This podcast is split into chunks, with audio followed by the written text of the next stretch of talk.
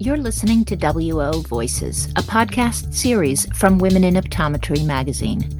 I'm Marjolin Bielefeld, editor of Women in Optometry. We're delighted you can join us. Welcome. We're here today with Kaitlyn Duran, OD. Dr. Duran is a 2023 graduate of the Indiana University School of Optometry. In the fall, she's going to start her career in a private practice in Indianapolis, but today we're talking a little bit about the habits that she picked up in optometry school and, and even before then that will help keep her organized. Welcome, Dr. Duran. Thank you so much for having me. I'm so excited to be here and share some of the tips that I've learned and continue to use every day.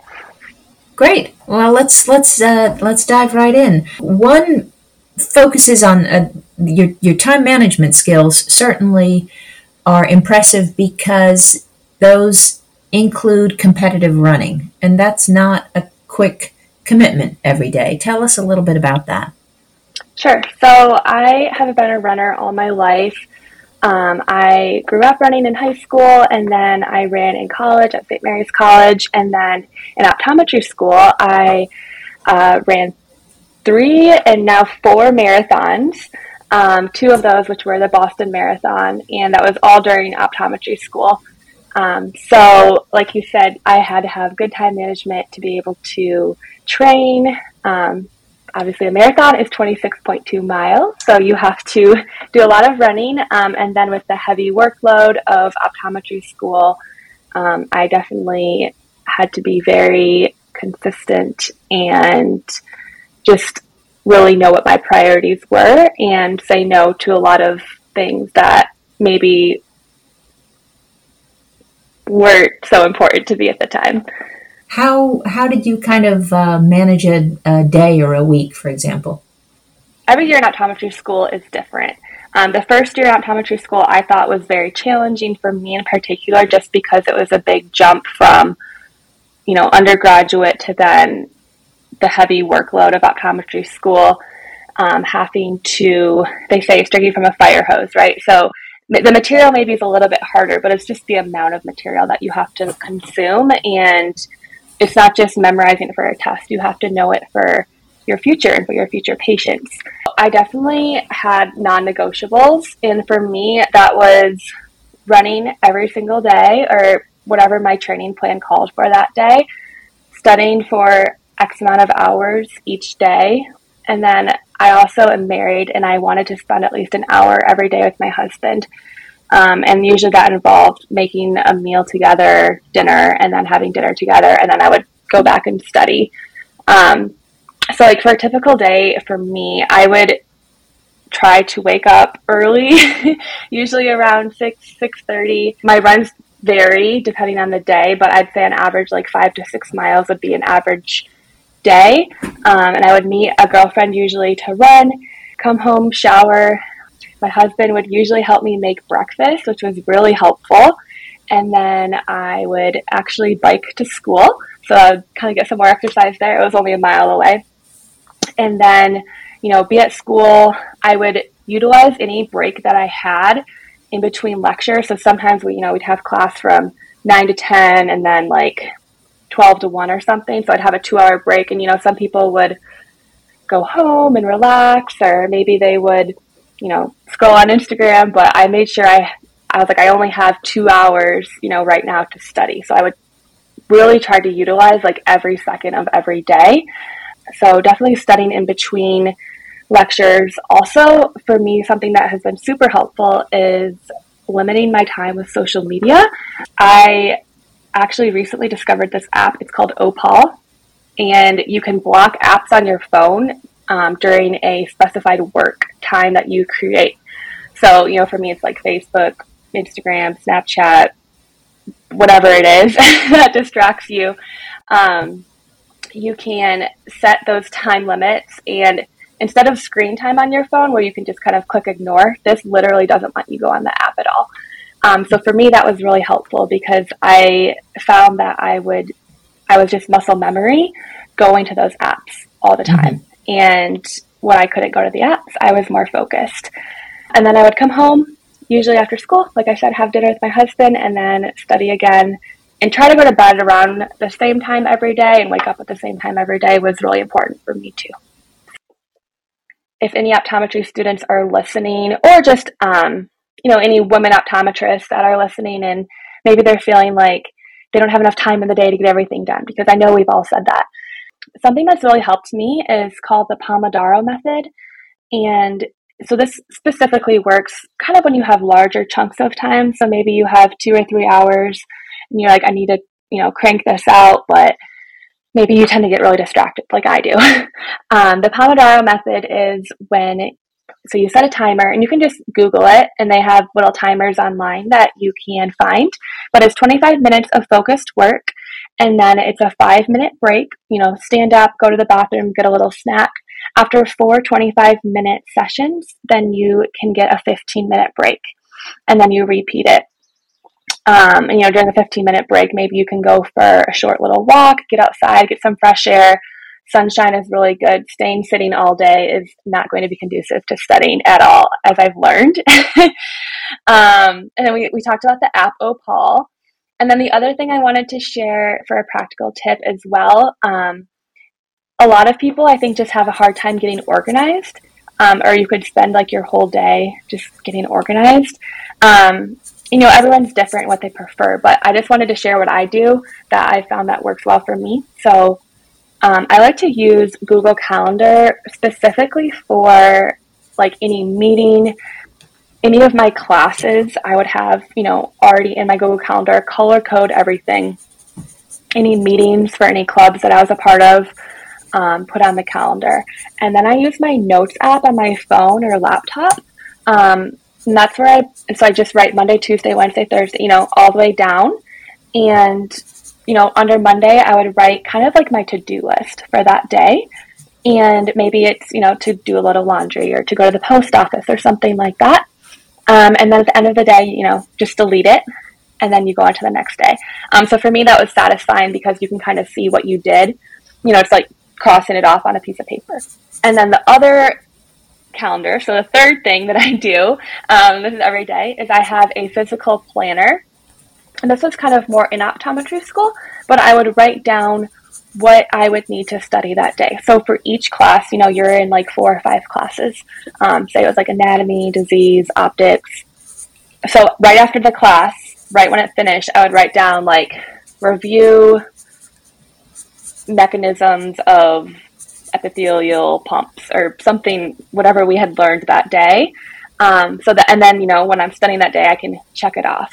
So I kind of had everything separated as far as like big scale, more personal, and then school. Um, and for me, that layout kind of worked. So if that works for you too, um, that's great. Those are great. Did you did you pick those up from someone, or or have you just sort of developed them were you always a uh, an an organizer? I think I've always been organized, but I think through optometry school I developed that specific method, and then I've just stuck with it, and it's it works for me. Um, I think I definitely kind of have a neurodivergent brain, so I have to be like very color coded and very organized in order for my brain to be like one track. that works. And sometimes knowing knowing what helps you stay organized is is as important as, as everything else. Yeah, that that that kind of focus on a schedule. How how might that help you in in your career? Do you think?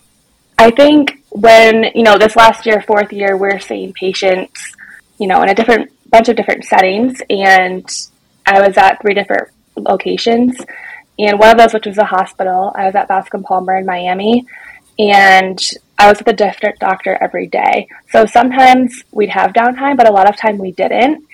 Specifically, when I was at that rotation, I learned like I have to be waking up early if I'm going to be exercising because I know when I get home, I'm going to be way too exhausted to do that.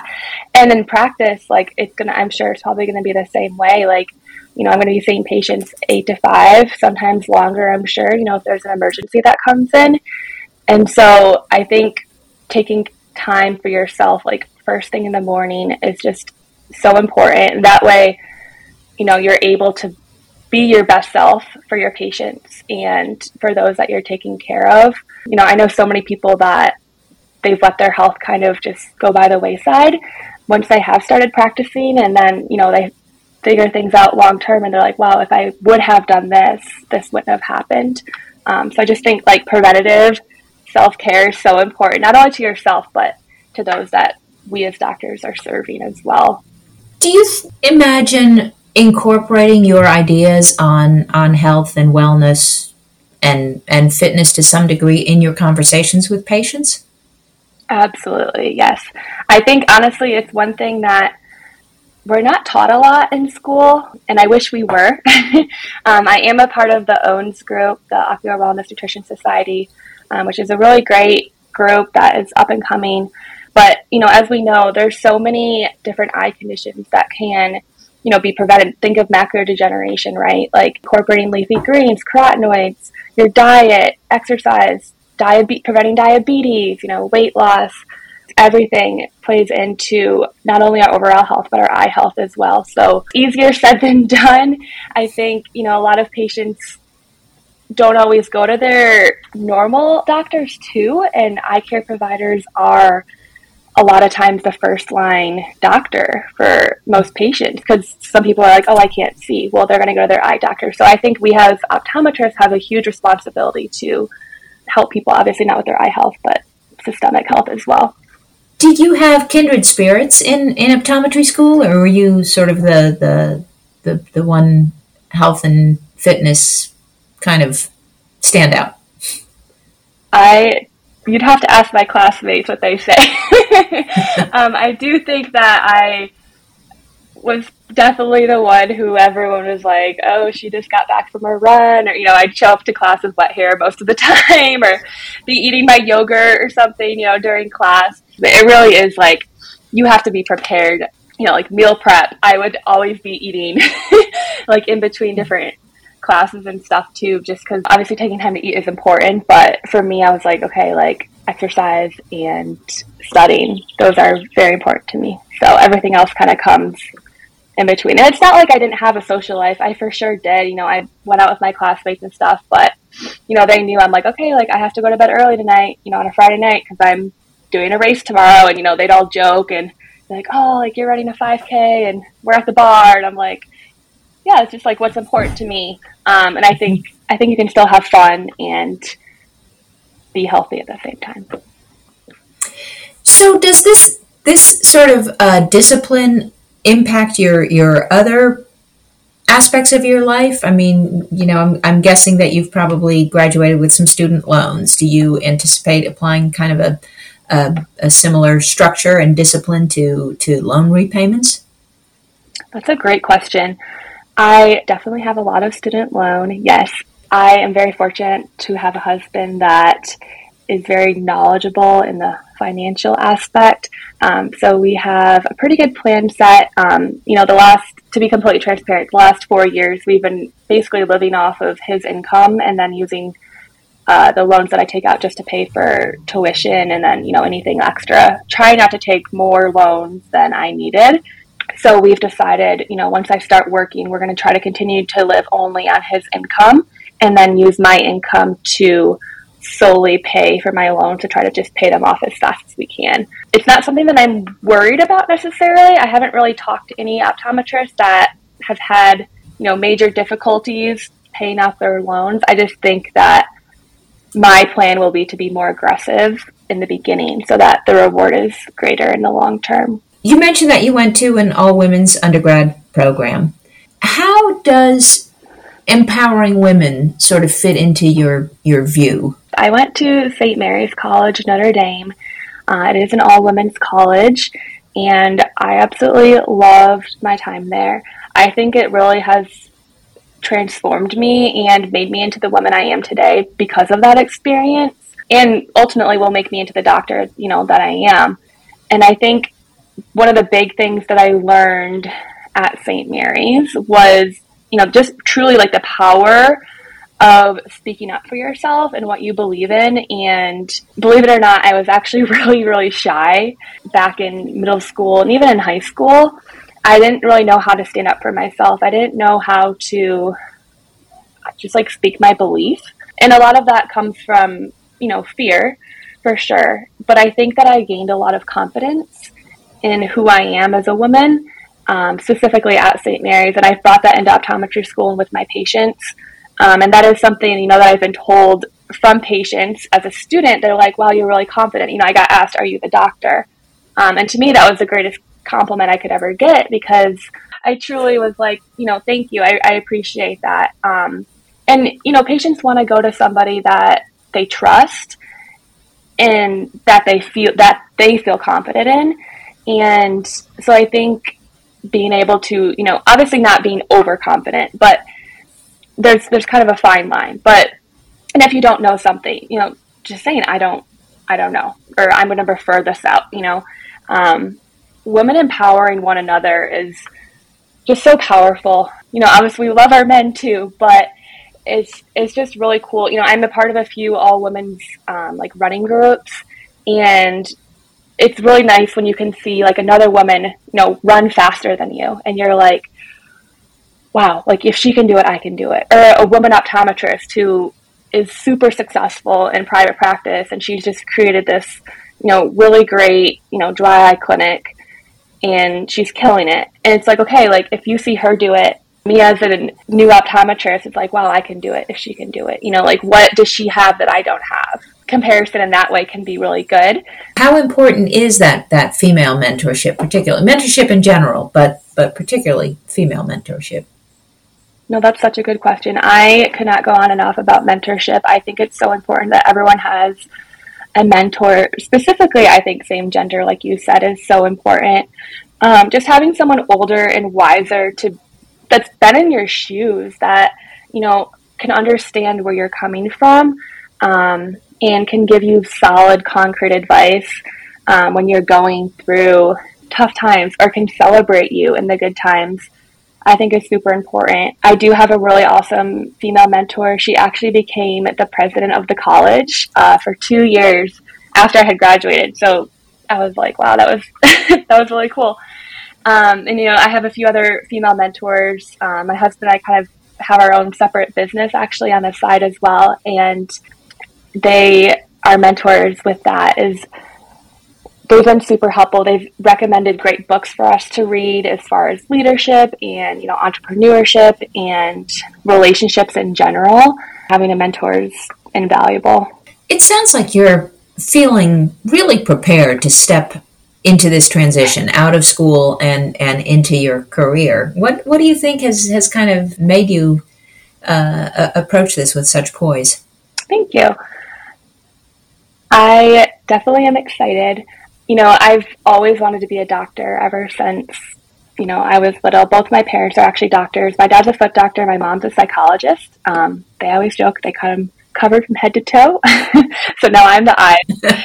but you know, I I think it's a multitude of things. Um, like I said, like just confidence in who I am. You know, I'm not going to lie, I'm very nervous. And I think that's I think that's good. A good amount of that nervousness energy is is good. I think that means that you care. You know, I'm just so excited to get out and finally be able to you know help people with their vision and i just i've especially in this last year rotating through different specialty practices like i said i was in miami at the hospital and then I was in Chicago at a private practice um, for pediatrics. Got kind of polar opposites there. And then I came back to our internal Indianapolis clinic. And so I really saw a multitude of different needs. And kind of through the last year, I was taking notes and like, okay, like this is what I really like, you know, about this practice, or this is maybe what I would change. Um, and in the future, I definitely want to open my own office. That is for sure. Um, it's just a matter of when and where and how. So, you know, I like I said, I do have a good few female mentors that I'm excited to kind of branch out ideas with. But yeah, I'm just so excited to start practicing and really be able to see what, like, how I can help these people and, um, yeah, just provide for the so many people that you know need our care. I think you know the aging baby boomers. There's more of a need for optometrists than ever before. So, what part of practice has you most excited? I'm really excited for honestly just someday being able to hopefully have like a family practice. So, from what I've heard from so many people um, that have been practicing for a long time, is they say, you know, it is so neat to be able to say you're in the same area for 20 years. You know, you start by seeing Johnny, and then you see Johnny's daughter, and then you see Johnny's daughter's uh, husband. You know, and it's like it's a it becomes like a whole family. Um, and to be able to provide eye care for just like the community is is going to be really really exciting. I'm excited to be challenged, honestly. I mean, I know there will be days where I'm not sure what I'm looking at, and I'm going to have to be like, okay, I'm going to refer you out, you know, to the corneal specialist or to the retina specialist. I am excited for, you know, when I see something where I'm like, maybe I just saved your life. Um, but you know that that's scary for sure, and it's not all that common. But I know it'll happen, and you know I'm just excited also the basic prescriptions. So I think just taking time with each patient and making them seen and making them known will be really, really beneficial for myself personally. Dr. Duran, it's so fun to listen to your enthusiasm and you represent the class of 2023 amazingly. And uh, it's, it's going to be great to see what you and your fellow graduates do in, in optometry and what you do for the profession. Thank you so much for being here. Thank you.